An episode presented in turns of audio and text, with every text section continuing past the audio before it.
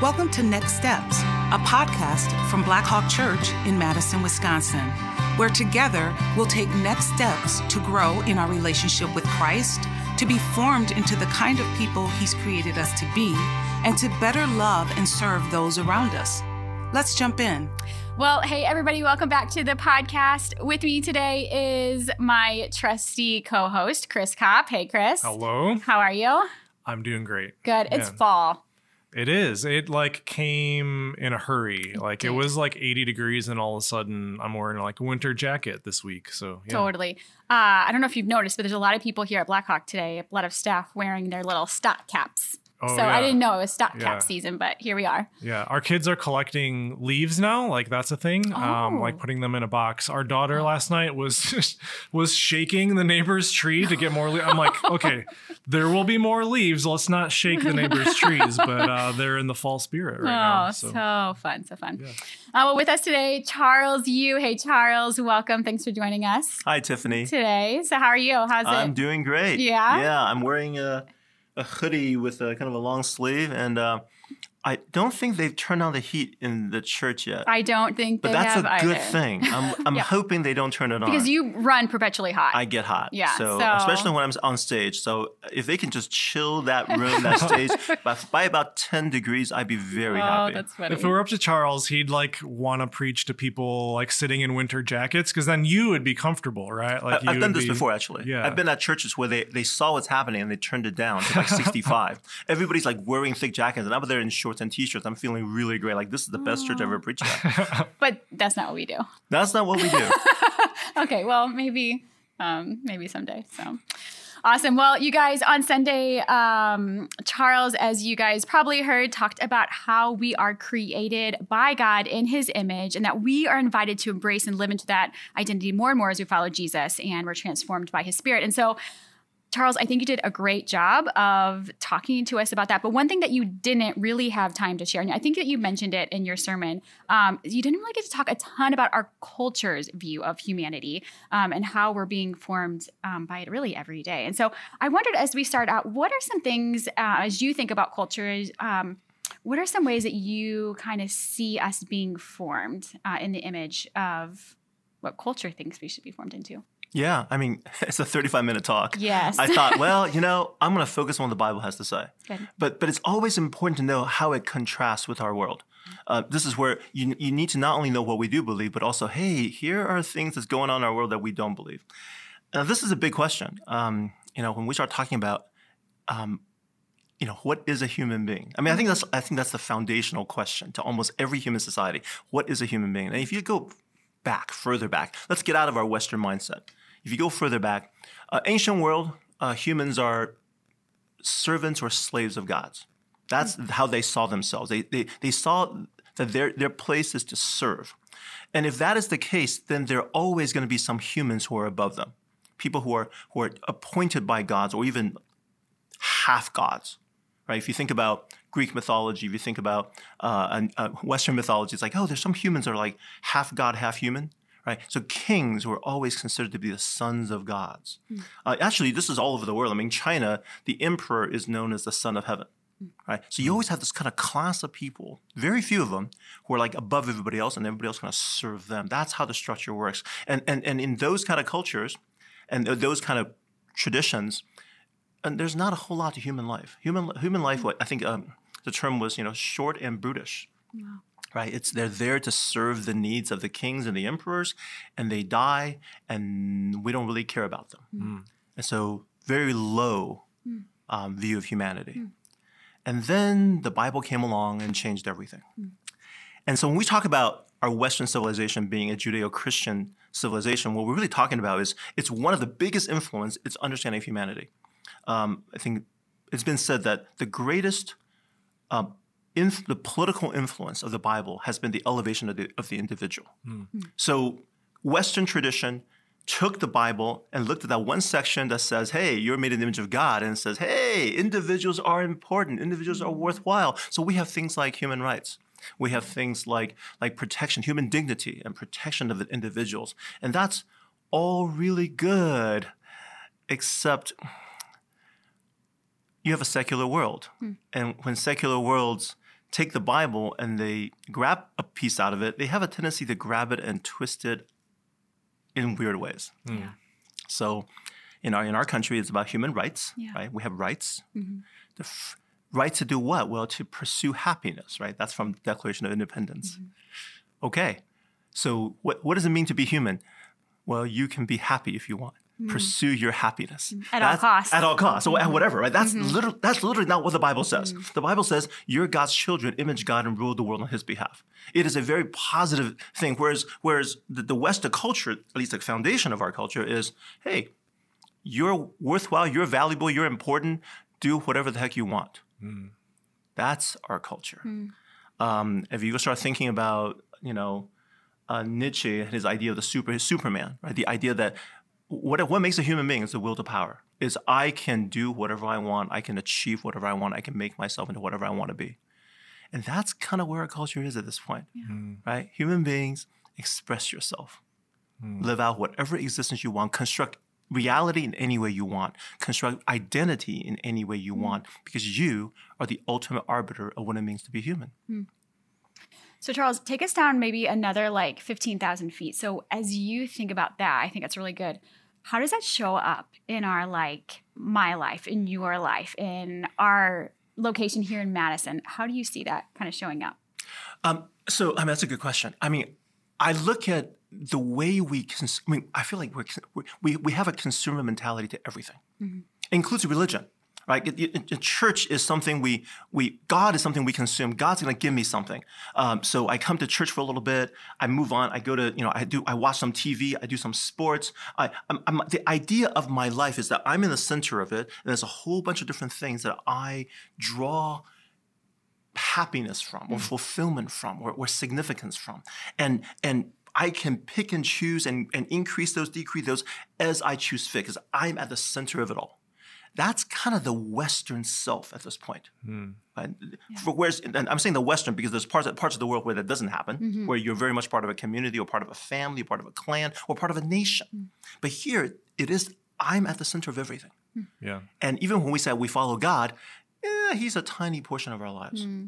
right? It, it, it's not. It's not. I, mean, we don't. I, I mean, how many of us wake up in the morning going, "Today I am an image of God. I'm a child of God, and everything I do is to further His kingdom." Who does that? Well, right? all of Who us does now. That? All of oh, us oh, now. that's right. We, we all do that. We all Yeah, do yeah, that. No, no, no. We, we, there are things that pop in, like this, like, like apps on a phone. Today we have a we're doing the religious app for, you know, five minutes. We're doing the Bible app for a few minutes, and we then we're going to do the sports app, and then we're going to do the exercise app. We're going to do the friend app. We're just kind of doing all those mm-hmm. things, pick and choose, and then we clear them all and do something else. Right. That's kind of the self. Yeah. Yeah. It's interesting because, well, I'll speak for myself, but I would imagine that most people, when they first come to begin to follow Jesus, it's out of a place of like, okay, I need this. Like, what can Jesus need for me? Like, at, in my moment in life where that happened is like, my life is a mess. I need hope. All right, this Jesus guy seems to be able to offer that. And that's a good thing, right? Like, God does care about our personal mm-hmm. lives and can change and transform us, and He wants to do that.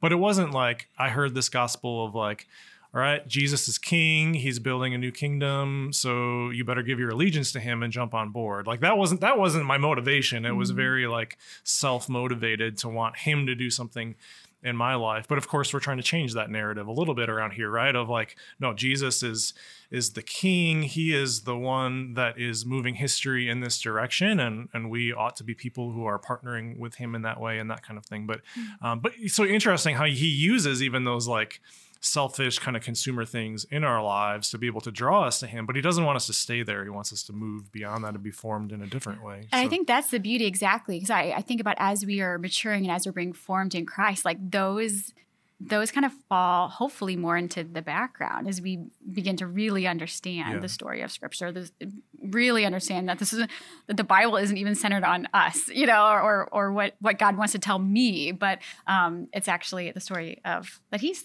He is the center of that story. I, I think that's fast. I think I think what you're getting at is absolutely just so biblical. It's amazing because because here's if you if you look look at the story, God calls Adam and Eve to say, "Hey, partner with me." They don't want it. Mm-hmm. Mm-hmm. Right? It- it's weird. It's, it's, it's a Bible. Is, okay, sorry, we're, we're giving you a preview and spoiler alert what's coming up in the story. But right at the start, you got human beings who says, "Nope, We want to do our do things our own way, and it takes the fall. It takes brokenness, hmm. corporate, society-wide, physiological, cosmological dis- disasters, and then individual disasters.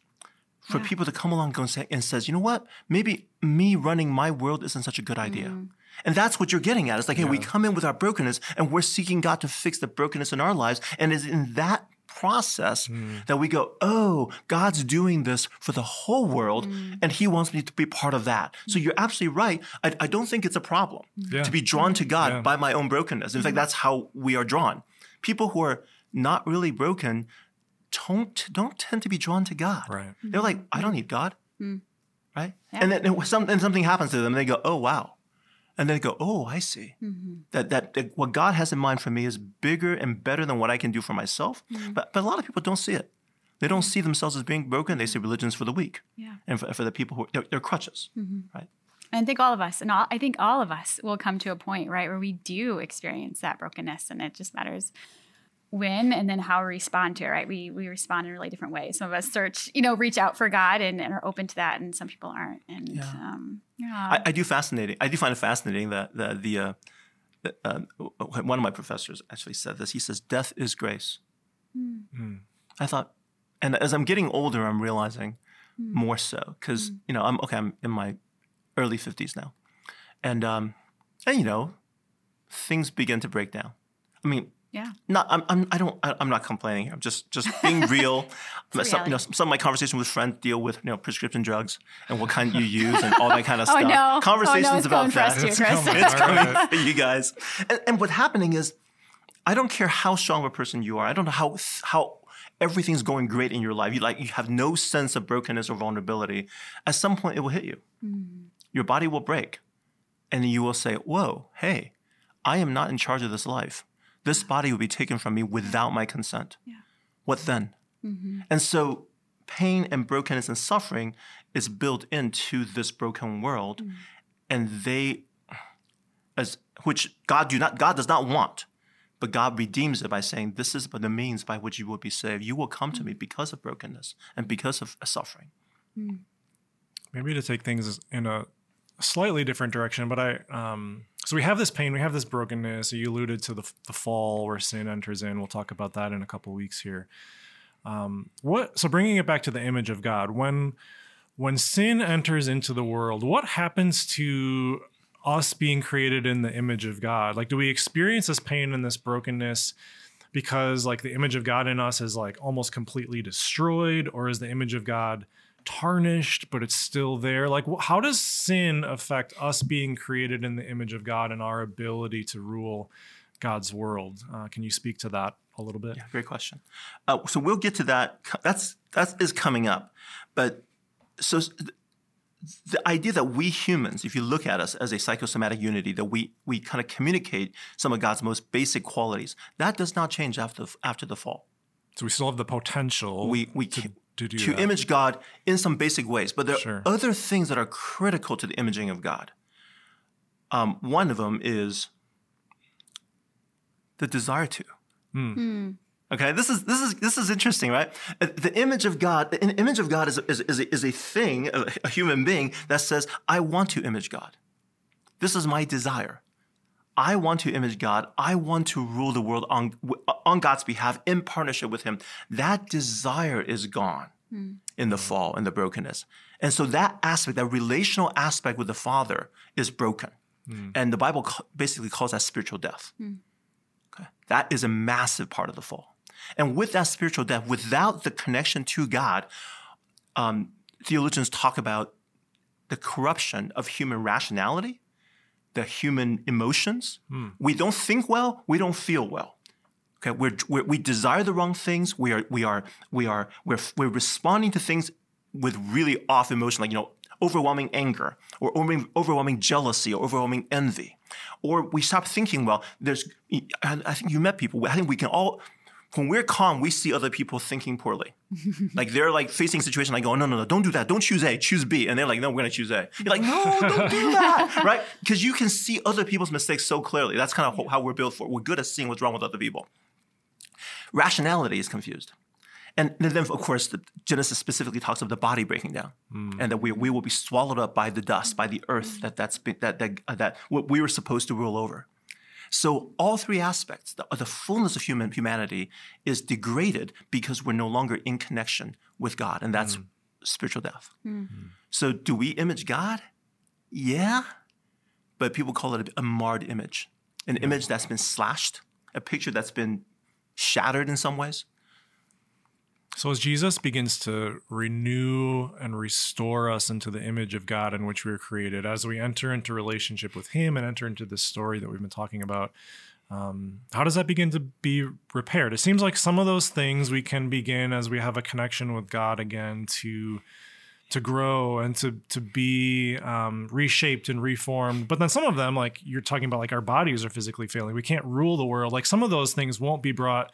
Maybe all of them won't be brought to completion until the end when God fully restores all things. But how is God even now um, beginning to restore and reshape us into His image? Like what might that look like? Uh, Maybe at a high level, but also uh, practically. Like what does that look like in our individual lives to be renewed into His image? Yeah, yeah, that's a good question.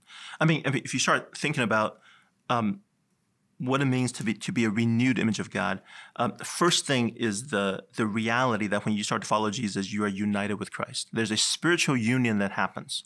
One of the mi- great mysteries. Have you ever talked about the, the mystical union of our connection to Jesus? They, the, the mystical is tossed in there.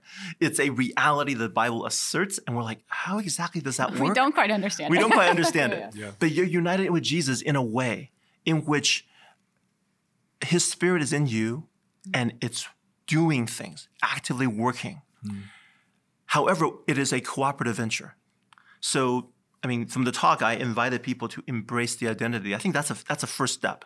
Hmm. Okay. The more clearly we can articulate to ourselves who we are, the more Jesus is able to cooperate with us. The Spirit is able to cooperate and move us along. Hmm. So if we can start off by saying, hey, this is who I truly am, or this is who I want to be. Mm-hmm. I want desperately to live a life as child of God who images him, and I'm being created to rule this world. Yeah. If I think that, if I believe that of myself, that's that's really kind of our response to God. This is our cooperation, and then having that reminded to uh, for us day, uh, weekly, the daily. I think weekly has come to Hourly. church. Hourly, we come yeah. to church, and you're like, okay, I'm hearing this, and then we go away, we forget, right? Mm-hmm. And so the challenge, of course, and then we get back to what we what we always push here is spiritual disciplines. Mm-hmm. Some kind of way through the day where you're brought back to this reality. Oh, that's right. I'm a child of God. Oh, that's right. The, my coworker, that's person I'm really, really mad at, that's an image of God. And, and to attack that person is to assault God himself because that person represents God's presence. Like, whoa. Okay. Hmm. How do I how do I rethink every relationship that I have in my office, in my school, in my family, and constantly have that awareness? That's really the challenge. And, and mm-hmm. as you do that, whoa, the spirit's like, oh, wait, this person's really making my job easier. Mm-hmm. Because I can then bring about change. Mm-hmm. Change in the way you think, the change the way you feel. The body part, that's not gonna work. Mm-hmm. the Yeah. body's gonna keep on collapsing. Mm-hmm. And um, but the but the great hope, our hope is not a spiritual existence in a, some spiritual heaven. Our hope is a physical resurrection. Mm-hmm. Yeah. We get a new body that doesn't break. That's gonna be great. Hmm. Looking forward to that. Hmm. As you were talking, I was thinking about those messages that we receive every single day that we're so unaware, right, of the way that we're being formed by different things. I know one of the things that this is kind of a silly example, but when my kids were little, so I have four kids. Um, at one point, their ages six, four kids, six and under. So they, they are like a, a- just a herd of children that we kind of herded through different stages. Um, and one of the things we did when they were young is that we would we would watch television. So it was like before Netflix. So you had to like watch TV and then there was commercials. And so you had to watch the commercials. And so we would pause the commercials. Um, like after one of them and we would say okay what are they what are the messaging trying to tell you? Right? And so they are like two and three and five and six and and um and and we would talk about how they weren't created to be consumers that god created them to be creators. And so just even that those little messages that we we don't even know that we're receiving from our environment how that those things are really forming us and how we show up in our everyday relationships and how we show up to um, the ways in which we're yeah showing up in the world and so Yeah. i think those are things that like we'll never get to the end of that. Like we are constantly being formed. Um, but I think that's one thing that, yeah, I've just been really interested in lately. Like, what are the things that are forming me that I'm just super unaware of? no, no, I, lo- I love what you're saying there because it's, it's back to the same problem, which is you can, um, you know, in a sermon, you can, hey, talk about what does the Bible say, and we don't have time to talk about what does the culture say. Yeah. Uh, same thing with I think spiritual discipline is, hey, we can remind we can remind ourselves who we are before God, but then we're but we're, but we're leaving ourselves open because we're not engaging the culture critically. Yeah. And and it's a lot of work uh, So for work. ourselves and for our kids. Yeah. Um, I, I remember when our girls were younger and when we read stories, I would counter read stories. okay. I would pick up a book and going, oh my gosh, this is a story about, I don't know. Sorry, I, I- I'm going to get in trouble now. No, you're fine. Go for it. We're, we're going to talk about princess stories. Oh, yeah, yeah, yeah. And I'm like, oh gosh, princess stories. So, I'm, I apologize for people who like princess stories. I'm sorry. But I was counter reading them. I was like talking about, I, I don't want to get into details because some of the stuff is kind of weird. Uh, but the idea is that y- your children are being exposed constantly to a barrage of messages. And as parents, identifying them, critically engaging with them, not in a way that's kind of you know, oppositional, antagonistic, but in a way that says, hey, this is what's going on. Okay. Even ask the question like, hey, that's an interesting commercial. Who are they selling it to and how are they selling it? Just even ask that question. Then people mm. are like, oh, they're they're appealing to this. Mm. Just that, so, so we're critical consumers mm. of the things that are coming at us. I think that's that's very helpful. Same thing with movies. You're always like, okay, what's the underlying what's the what's what's good and evil in this storyline? Mm-hmm. and does God say that that's Yeah. good and evil too? And what does the Bible say about it? Yeah, yeah, yeah. Yeah, exactly. Yeah, every movie, you can ask the question because every movie has an evaluative framework. Every movie has a way of saying subtly, this is good and this is bad. It's getting you to root for something, right? It's getting you to root for things. I mean, I, I remember, um, sorry, I'm talking a lot, but I, I used to watch a series called Dexter. I don't know if you guys are familiar with that series. It's a series about a, a, a serial murderer who kills serial murderers. Oh, interesting. Yeah, serial killer who kills serial killers. And what's fascinating is that the entire series manipulates the audience to root for the main character, who is a mm-hmm. serial murderer. Mm. You're you are rooting for the serial mm. killer. Mm. And that's what these that's what Hollywood does. That's what storytellers do. They want you, they want to get you in the position where you're rooting for the bad guy or rooting for the morally compromised person. Okay. And they're intentionally doing so. It's a funny story. You watch it go, yeah, I'm rooting for a serial killer. Cool. It's yeah, it's and we're not just talking about like depending on your background or whether you grew up in a youth group, maybe there's some people listening that like you had to go and uh, you throw your like your um, Bush and Nirvana CDs into a, a trash can Chris, and I'm the, still kind of 'cause they upset were- about that. You're, you're still upset about Did that. you really? I threw away Metal- uh, Oh. Metallica. Oh. That was my. Oh, Yeah, see cool. things like that. Yeah. um, we probably all got our stories, but we're, so we're not just talking about that kind of stuff. But like, I think, um, it- like, it's one thing to see them in our kids. I can still relate mm-hmm. to that story of like, oh, where did my daughter get that from? Like, that's mm-hmm. interesting. You can literally be them, like, see them form day by day. But in our own lives, mm-hmm. man, I don't know. It just feels so much harder. I think, like, as a society.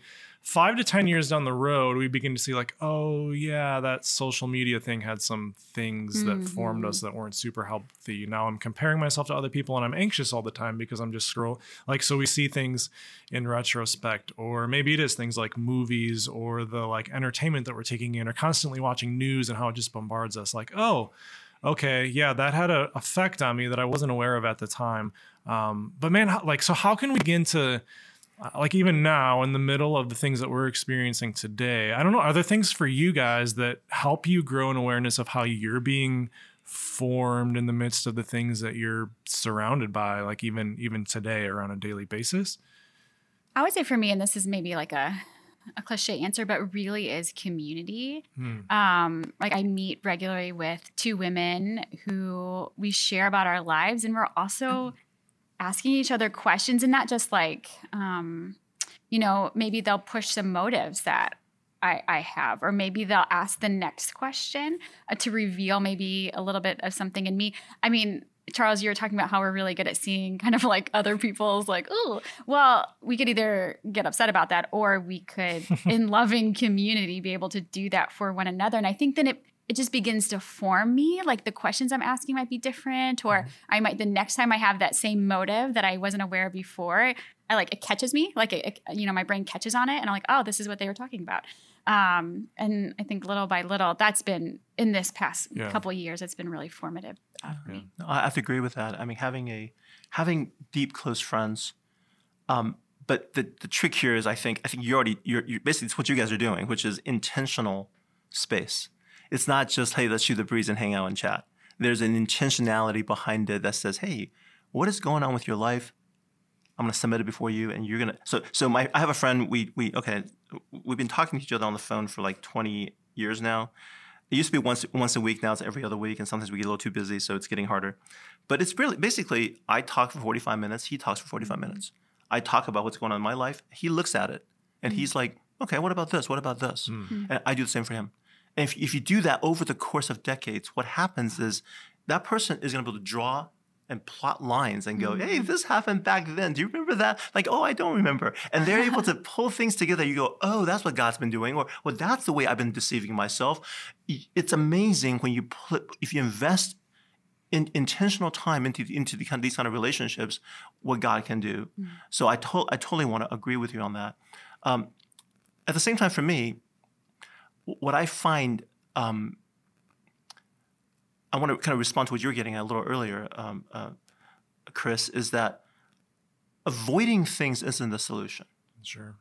Um, I find that avoiding things don't really work. As, as Christ followers, we're not really called to avoid the world. We're to be in it, but not of it. So it's not like don't watch TV, don't watch a movie, don't do social media. That's not the solution. No, no, no. It's to somehow be in all of it and be untransformed by it. That's a different mindset. And requires much maturity and wisdom of what can my like right like what can my 14 year old be in and not be transformed Yes. versus what can i be in and not being Yes. transformed versus Yes. my Yeah. 70 year old Right. self you know yeah And so a lot of wisdom, a lot of maturity, and also kind of a lot of like, hey, everybody's in a slightly different place. And if, for some people, like, oh, I shouldn't touch, go, go anywhere near this. Hmm. Other people, like, you know what, I can, I can see that, and I can, I can, I can understand it, and I can help help people interact with it. So there is the aspect of intentionally pursuing God, and then there's the aspect of engaging with the world, not running away from it, but being thoughtful behind it. So, yeah. Tiff, those that um, know you, especially here on staff, will often t- hear you talking about the idea of counter formation. Mm-hmm. Could you say a little bit about that and like how that pertains to this Yeah, that's a good- conversation? Uh, I think we've been circling around that a little bit, but like, what is counter formation and like how does that come into play in the conversation we're Yeah. having?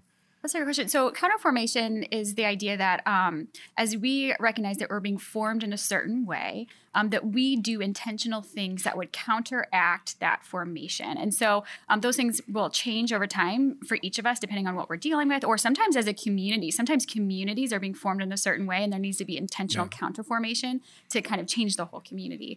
Um, so maybe a really easy example would be um, one of my one of my daughters is generally grumpy and i have three daughters so you don't know which one i'm talking about.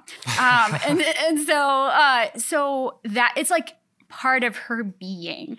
Um, and if you talk to her for five seconds you're going to know which one i'm talking about. But so one of the things we we did is like you know i was like i can't do this. This is not good for her. This is not good for the community that she's in. And so we before bed we're saying I, you know, I would ask her okay can you tell me three things that went well today? Maybe three things you're grateful for but just just can I train you? Can I counterform that that constant loop in your brain to look for the negative, to look for the things that went bad, to talk about it? Like, can I help you to recognize? And I think over the course of of months, right, that has begun to change her. You mm-hmm. know, she'll say, "Mom, I think we need to talk about the things that went well today. Let me give you my three.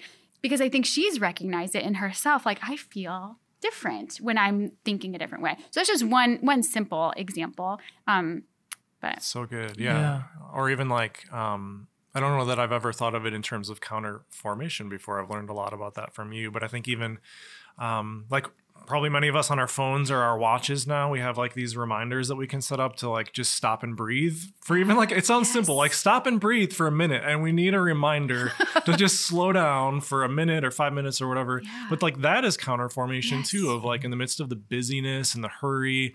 I mean, I know that there are people listening to this. You're probably driving home from work right now and you've had back to back to back to back meetings throughout the whole day and no chance to maybe you didn't even eat your lunch. But is there a way to kind of be not sucked into the busyness and the anxiety and stress of things, but to even if it's for two minutes today, I'm going to set a reminder to just breathe, to be present with God, and to to pray, whatever that looks like. So, Mm-hmm. um, yeah, I love that idea of counter formation and being in. T- it requires being in tune with the ways that we are being formed in a way that maybe isn't helpful, and then Yeah. what can we do to kind of counteract that? So, I love that. If I could just add one more, I think, you know, for our day right now, I think we are very busy people, like you said. I think that there's often we like to think of ourselves as, as machines, like that we're human machines, that we can keep on going, we can say yes, we can keep on adding one more thing to our lives. But so that's why I really do think that in this, maybe, maybe in this moment, the the counter formation of Sabbath rest of slowing down, not just simply to recharge ourselves, but actually we're saying we quit today because we believe that we are we have limits that we're human beings that we, we we're not god. And i just think that that reminder that counterformation is probably the most difficult thing we can do today. But so i for our whole the, the american western church i think that is a huge kind of invitation. Just to throw in there, Mhm. when you stop, you're actually imaging God. Mm, You're actually godlike. Wow. this, that's the that's the biblical logic, Yeah, right? The yeah. resting is not for greater efficiency or Yeah. do more at work. No, resting is because God rests. god rest God rests. You should do it. You're imaging God in what you Mm-hmm. do. And and, and I think the, the thread I'm picking up in this entire conversation is just a tremendous amount of intentionality. To image God is a choice. To to to reflect who God is and to, to to desire to run God's world is a choice that we make every single day, every moment. You're like, no, no, I'm intentional about that. I'm I'm, I'm maintaining my self awareness mm. because if you don't, you drown beneath the culture the mm. cultural wave. Mm. It just kind of sweeps you over and and and consistently breaking out of the the the, the, the kind of the the buzz that's in our head that just kind of like kind of flowing along. Go wait, no, stop, wait, wait. That's not what's going on. Mm. What's going on is I'm a child of God and I'm in this culture and I'm being formed and I need to resist. Mm. That that awareness is so critical. Mm. And I think that's the beauty of the church is that we get to do that together as a community, right? Like that it's not just up to us. And that feels, because that can feel heavy uh, to, to imagine that it's all up to me and, and the God, and God working together. But that really, the church is a community that gets to do that and be that together. And I think it matters. Like, I think it, I think it makes it easier. I think it makes it more fun. I think it makes it, um, yeah richer right as we're on mission with him and and hopefully that that that's attractive to the world Also, that, that, cha- also challenging. Let's be real. so Let's be challenging. real. so challenging but but in those moments right you have those moments where you're Uh-huh. like with with some people you love even if it's hard and you get glimpses of it i think and i think that's encouraging to keep on going Yeah. Yeah. Yeah. And it matters. Like there's things at stake, right? Like if we don't, you know, not to put too much self importance on us, but like this is a big call that we get to participate in to rule God's world with Him. And so I don't know. I think of like any other job or commission we get. Like if you are going to step into leadership in your business or you're training to become an athlete, you're really intentional about equipping and preparing yourself to to do what needs to be done to be able to do that well. Like I think of football players who like they have these crazy diets to get rid of anything that is super unhealthy so that their body is ready to go to be able to perform or leaders who are taking leadership courses and reading books and all that sort of thing. And so in the same way as we get to partner with God to rule his world, um, yeah, just love the intentionality of of moving toward that in a way that allows us to to do that well because it it matters. Like it is going to make an eternal impact um, as we're able to step into that and, and to do that well with Him. Yeah, and, and I think you're getting at the the part about partnering with God to run His world, right? And and what what does that even look like? I, you know, I think we're thinking. I think part of what we've been talking about is just staying, keeping our head above water, so that we're not overwhelmed by the cultural waves. Yeah. That we can go, hey, hey, this is who I am. This is who I am. Constantly, hey, I remember who I am. I remember who I am. And and th- then there is the other part, which is okay. Now that you remember who you are, what are you supposed to do with that, mm-hmm. right? I mean, I, I I try to encourage people. Look, this is your church. Blackhawk is the whole church is. You should know more about your church. Mm. You should know more about your community. This is this is your pr- this is your primary identity. Mm. Okay? Y- y- If you know more about the Packers than you know about what's going on with God's people in this world, in this country. Mm. Something is mm. wrong. Okay, I just said something really, really bad. I'm sorry. You can cut this out if you want to, Chris. No, that's but good. you should not know more about the Packers than you know about the church. Mm. Okay, I, I would recommend. Hey, go ahead and root for the Packers all you want. I, I I read about the Packers. I go online and watch stuff. I also say, hey, maybe read Christianity Today. Hmm. Know about what's happening with the mission, because this is a mission you're a part of. Yeah. Okay. So care about it. And the one way you care about it is to learn about it. I mean, that's really basic. Go to mm-hmm. Christian Today, subscribe, read the, read the, read the articles, find out what's happening in our world. Mm-hmm. What's, what, find out what's being talked about. Where is the direction of the, of the Christian church? What are the problems? What are the challenges? You can know how to pray mm-hmm. and you can see it happening. And you can get into good conversations and dialogues so that we're forming people in our church who are like, we love God's kingdom and we want it to flourish and we want and, and we gotta we, we, we gotta find ways to, to invent it and we don't just sit there and wait for the pastors to come up with all the solutions right so Yeah, even not even, especially young people too. Like I think the three of us were in a conversation with a couple others the other week where we're talking about younger generations in our church. So if you're listening to this, maybe, man, maybe you're even in high school listening to it with your parents or college or a young adult or whatever. Like, man, press into these things because you matter. You are going to be the people that are leading this very church forward. Not the three of us in this room. Eventually, it's pa- being passed on to you. Even now, you um, you can make a difference and you can lead and you can do things. And so, man, I just love sitting down with younger people or just people in general and hearing like their dreams about what it is that they feel like God is commissioning them to in the world, or even just like what kind of a church do you long to be a part of? What what what would it look like? Do you think if we were to to really engage your friends and your coworkers well and all these sorts of things? So man, be dreaming about that and, and share those dreams and, and be pressing into those things because you matter and um, yeah, you can right now and will be leading this church and other churches going forward. So. That's true because you know the current leaders will all be dead one day. Back to that first theme. I'm sorry i can't stop that. But the reality is yeah that's what happens. Generations pass and the next generation will take over. So if you're a young person in the church you're in your teens in your 20s yeah start thinking about what kind of church you want to build hmm. and start thinking about hey the church that we currently have whether it's blackhawk whether it's a church in america which is a church in our in our world what's happening there what are its weaknesses what is its strength and what will it look like in this coming century Yeah. I remember being at a, a big conference when I was in Denver. This really well known pastor, if I said his name, everyone would know who he is, that was up in stage or up on stage in front of a bunch of pastors saying, like, guys, I don't know what to do. You used to be able to throw up uh, shiny lights and kids in skinny jeans to do worship music, and you draw in like thousands of people. He's like, I don't know. It's it's you younger people that are gonna gonna know what to do in the future and be able to lead us into what God has for us next. So I always think about that. Um, but yeah, he doesn't know what to do. Um, God does, and He's gonna use younger generations to push us forward in that. So if you are young, you should email us with right now, right now, and uh, let us know, and we can have some coffee. That's yeah. what, yeah. yeah. This conversation went in a little bit different direction, at least this last few minutes. But I think that, yeah, that's important. We want people to hear that. I know it's easy to come into a big church like Blackhawk and think, um, man, everything is so structured and, you know, there's this kind of way that things work. But um, yeah, we want to be learning from you guys and hearing what is on your hearts and all that kind of stuff. So So good.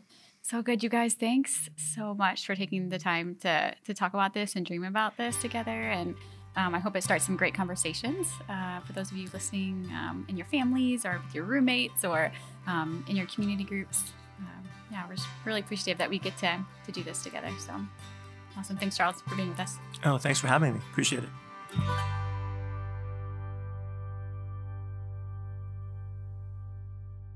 We know you got some questions, let us answer them. All right. Well, we got a few questions for today about the image of God. uh, kind of figured that might happen after Charles' um, message. This is a big topic that, again, books and books and volumes and volumes have been written about. Um, so we'll try to get a little bit deeper into this just in the next few minutes. But basically, the question is this when thinking about being made in the image of God, it seems very clear that this is without qualification in the scriptures, meaning all humans are made in the image of God, period. So, one, is that an accurate statement? Uh, but then the person that submitted this particular question went on basically to give a couple examples of like, what about when there's just like examples of extreme evil in the mm. world, whether whether it's Hitler or um, other just people that maybe they commit violent crimes or things like things like that. So basically, I think the question within the question is like, are even those who do bad things, who do tremendous evil in the world, are they still somehow made in the image of God? Like, how do we mm. wrestle through that? Mm. How do we reconcile? Um, kind of their reality, their actions with the fact that the Bible tells us that all people are made in the image of God. So uh, I have the luxury of sending it to you, Tiff. Do, I don't know. How would you respond yeah. to that? Yeah, I mean, I, I think that the easy answer maybe is that we are all created in the image of God. Um, despite what we do or don't do, uh, yeah, we all have that image um, with us. And I'm the fall, right? We do it is tarnished, um, right? It isn't as beautiful as as God intended that to be, and um, sometimes we um, don't act in line with that, um, in, uh, uh, in, in, alignment with that. Um, mm-hmm. But Chris, it makes me think of um, it makes me think. I think what we were looking this up, two thousand six. Yeah. Uh, Saddam Hussein. I don't know if you guys remember that, but I remember when he um, got news that he had been killed. And um, I just remember being, I think I was um, just out of college with some friends when we heard the news and like seeing like just so many people rejoicing. And part of me was like wanting to rejoice too. And then part of me was like, man, he was made in the image of God. Right. And I wonder don't think I wonder if God's rejoicing. I don't I don't think he is, you know, and just longing, wishing um, that he would have, you know, um, given his life to Jesus and um, and so I think that's the I think that's the thing we wrestle with when we think yeah. about people who do um, really awful, atrocious things. Um, is how do we live? How do we act towards them? And Jesus has some things to say about that. So yeah, right. Like that's that's not a popular opinion to have, right? Like we were talking about that like where we were when that happened before we pressed record. Um, man, and I can remember having similar feelings that like everyone around us is rejoicing, and there's a lot of reasons to do that, right? Because mm. of the mm. tremendous evil yeah. that he inflicted on his people and yeah. in the world. But like as people of the scriptures, there's also this reality that like all people are loved and valuable to God because they're created in his image. And so so yeah there's often this tension of like man what do you what do you do with that? Um but in, it, there's like kind of this inherent question even underneath that question too i think like how does sin affect being made in the image of god? Like does it do away with it completely until we begin to follow jesus or how does that work? And i think you gave an answer to that. You're like it's tarnished tarnished. right? The image of god is tarnished in us. And then when we begin to follow Jesus, we're slowly remade in his image or renewed in his image. That's the language of scripture. Um, but yeah, there's still something there, and you can see it more or less in different people. We're talking about extreme examples yeah. with Saddam Hussein and um, and Hitler and that kind of thing. But like, Tiff, I don't know. Have you ever met someone? Maybe it's a neighbor, mm-hmm. and they're not a believer, but it's like crap, they're kind of a better person than I am, I right? Think literally like, my neighbors right now, they are incredible people who I just keep on thinking, man, why do they serve me so well? I feel like yeah. I should be the one serving them more often, but they're the ones that are showing up right. time after time after time, um, which is generosity and love, right? Yeah. I'm sure you've experienced that yeah, same thing. And we all know people like that. And thank God, too, that there's people like that. But I think that's because all people are created in the ma- image of God. There's still um, a remnant there. There are really good people in the world that reflect him, and maybe they're not doing it intentionally, but that because of who he's created us to be, um, yeah, they're they're still reflecting an aspect of who he is, even if they're not doing that intentionally. So, yeah. um, so hopefully that begins to answer the question a little bit. Like, um, yeah, even with criminals, even with um, Saddam Hussein, all all of these different kinds of things. Um, yeah, the reality of sin and evil, like it's it's real, right? It's powerful. Mm-hmm. Um, but even in the most kind of extreme of circumstances, there is an image of God. There's a remnant that's left within inside us that Jesus can take hold of mm-hmm. and and renew and, and make beautiful again. So I don't know. Anything else you wanna I wanna add to that? No, I think We're that's good? great. So yeah, so good question. Um, hopefully that feels adequate. Again, there's just so much tension uh, and gray with, with some of these kinds of things as we process through what it means for our lives. But yeah, all people are created in, in the image of God. God loves them. They're worthy of our love and dignity and respect. Um, and that should change how we not just interact and think about the history books, but also, yeah, the people in our daily lives. So um, something to, to think about as we continue in this series. All right, let's end with that. Um, hope you guys have a great week, and we'll see you next week.